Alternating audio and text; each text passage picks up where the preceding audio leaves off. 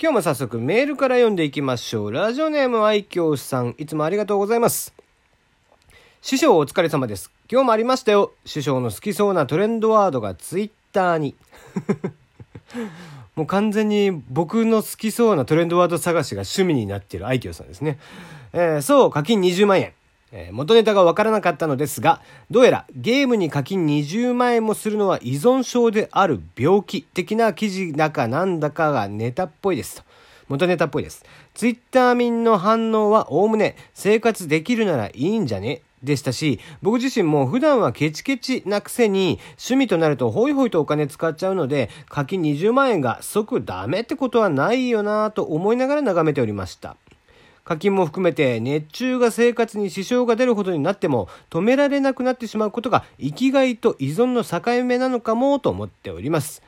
ところで師匠が今もしくは過去に生活に支障が出るレベルまで熱中したことって何かありますか？えー、中学時代の G 行為は除いて何かあれば教えてくださいって。G 行為に、オナニーに対してそんなに熱中した覚えはないんだけどな。これもともとは、元ネタ多分あれですよね。その、今国の方でゲーム依存のやつを調べてるんですよね。どれぐらい今ゲーム依存症が、えー、進んでるかみたいなことをちょっと調べてて、みたいなことじゃなかったかな。睡眠不足とかもあったりだとか、えー、ね、あの、未成年の、えー、ベア、えー、ベアなんちゃらコントロールだっけえー、名前が出てこねえや。あれとかをね、えー、ちゃんとしてるのかとかっていう、まあ、実態調査的なことをちょっとちゃんとやりましょうみたいな動きになっているっていうところからだと思うんですけども、まあ、うん、まあ、ぶっちゃけ課金20万円っていうのは、そのゲーム業者からすると、ゲーム会社からすると、まあ、そんなに廃課金じゃないよね。うん、きっとね。だから、えー、まあ、ゲーム会社から見た視点で言うと、もっと課金してくれよって。もっとお金出してよって思うだろうし、我々お金を使わない側からすると、はもうそんなに使ってんのとも思うし、思うけど、まあ、確かにお金の使い道っていうのは、僕もね、でも最近までは、結構、いやいや、ゲームに20万ってもったいなくないって思ってました。なんだけど、結局、人がこう何が好きで何に重きを置くかなんていうのは自由なんでね。で、よくよく考えてみたら、あ、そんなことを考えてると、まあ別にその人が納得して使ってるお金で、それで満足しているなら、まあまあいいんでしょうと。いうとこだよね。それはなんか他人が口出すところじゃないから、別に好きにさせてよっていうのが多分本人たちの、うん、意向なんじゃないかな。僕からすればやっぱりその、ね例えば服にお金使うのと何が違うのとかって言われてるけど、服は物が残るから。残るものと、あの、物体として残るものと、ゲームみたいにデジタル課金で、あの、ゲーム自体がなくなっちゃったら元も子もないみたいなものと比較するのは、ちょっとそれはまた話が違うかなともちょっと思ったりはするんだけど。ただ、別に残んなくてもいいって人からすれば、やっぱりそれは価値観の問題で、で、すると、まあ、やっぱり突き詰めていくと、別にほっときゃいいんじゃねえになっちゃうよね。どうしてもね。うん。まあ、そうですね。僕がこう、学生時代とかは、昔に熱中したことって何かあったかなまあ、でも音楽ぐらいかな。まあまあ音楽はね、若干趣味趣味というよりは、もう、それを目指してやってたから、仕事のつもりで半分はやってましたからね。だから機材買うのも、あれこれ揃えていくのも、やっぱり、うん、なんか、半分仕事。これがもう機材集めるというのは、こう、自分の将来のための投資と思ってやっていたところがあるけど、結局ね、えー、その投資にも大失敗していると いうことなんですけどもね。うん、あとはそうね、あんまり僕はこう、コレクション的なものがないんだよね。だからこう、アーティストのライブに行ったりだとか、うん、何かのイベントに行ったりだとか、で、こう、グッズを買うとかっていうのがあんまり興味がなかったけど、最近になって、なんかちょっとイベントとかがあった時に、まあ記念に買っててもいいのかなって、ちょっと思ってたりはするけど、やっぱり買わないね。なんかほら、高いんだもん、グッズ。なのでね、えー、そこのこう、結局僕はこう、グッズ、例えば T シャツが売ってて、T シャツ買ってってしても、それを普段着として使っちゃう人間なんで、その時に、いや、生地が悪かったらなとかって思っちゃうから、買わなかったりとかしちゃうかな。まあそうですね。強いて言うなら、だからお金じゃなくて、アニメ見てたりとかしてて、睡眠時間が削られるみたいなのはあったりしますね、未だに。うん、未だにそれはあるな。あの、お酒飲みながらアニメとか見出しちゃったら、永遠と見ちゃってなんかもう結局3時とかになって、やべえ寝なきゃみたいなことはあったりしますよね。うん。はい。えー、まあ、いつもメールありがとうございます。こんな感じで、えー、何かと話題を振っていただけましたら、それについてお話ししますよ。えー、メールの宛先は、詳細文にあります、えー、メールフォーム、こちらの方に送ってもらえたらなと思っております。もしくはね、ツイッターの URL も載せてます。そちらからフォローしていただきまして、ツイッターの方にも固定フォームが載せてありますので、ぜひ送ってください。さて、えー、僕の方からもちょっと気になったニュース見てみましょう。えー、韓国ですね。お隣韓国の話題。えー、韓国の囲碁の世界チャンピオンがいまして、まあちょっともう引退されたんで、元世界チャンピオンと呼べばいいのかな。えー、イ・セドル氏というね。えー、まあ有名なところで言うと、Google のね、アルファ5と、えー、戦って5戦して、まあ4試合負けて、で、1勝だけしたっていうね。人で、もともとはもう、でもその、とんでもない人なわけ。まあ、魔王とかって呼ばれてたような人なのね。もう、囲碁の世界で本当世界一。で、えー、日本だとね、井上七冠が、えー、戦ったりもしましたけど、やっぱり負けてましたからね。それぐらい本当に強い方でいらっしゃるんだけど、まあその方が引退しましたと。で、その理由が何でかっていうと、今言った通りそのアルファ5に負けて、もう人間は AI に勝てねえよと。という理由で引退しますっていうことなの。でもなんかこう、俺的には、ちょっとね、こう、そこはなんか理由としてはすごくもったいない気がするんだよね。なんとなく。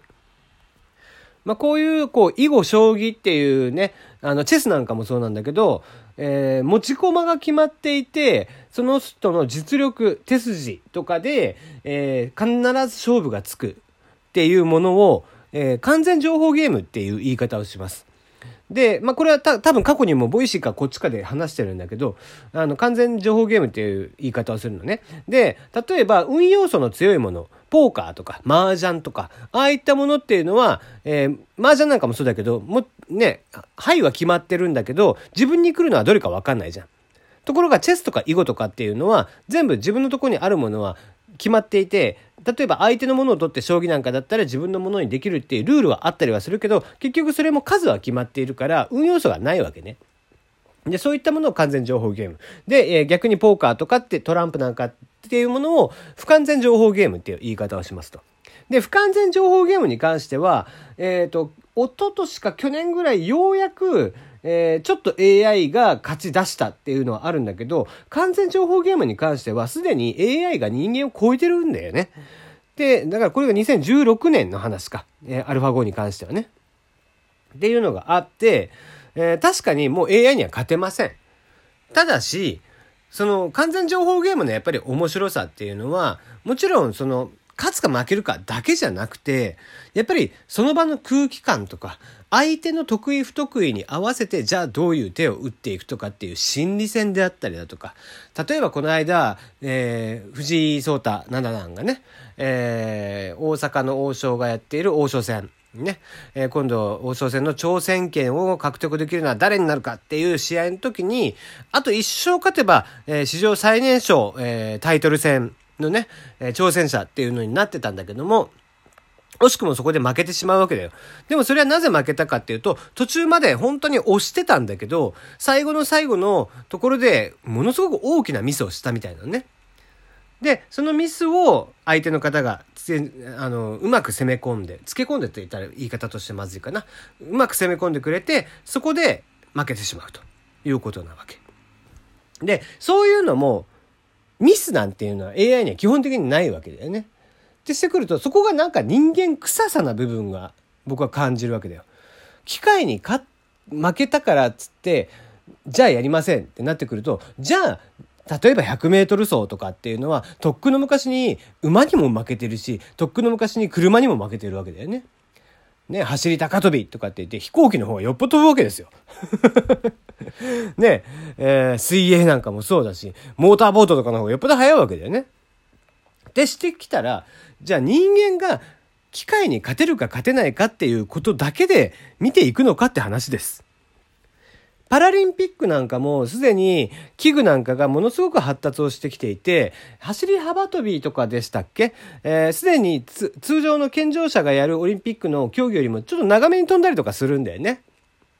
だから、そういうのが出てきてたりとかするから、やっぱり機械を使ったりだとか道具を使ったりとかすると、当然人間の能力以上のものが出せるわけですよ。でもそうじゃなくて、やっぱり、こう、機械的なものでは出せない感情であったり、その日のコンディションであったりとか、そこがドラマチックだったりとか、そこにやっぱりみんなが熱中をするわけだよね。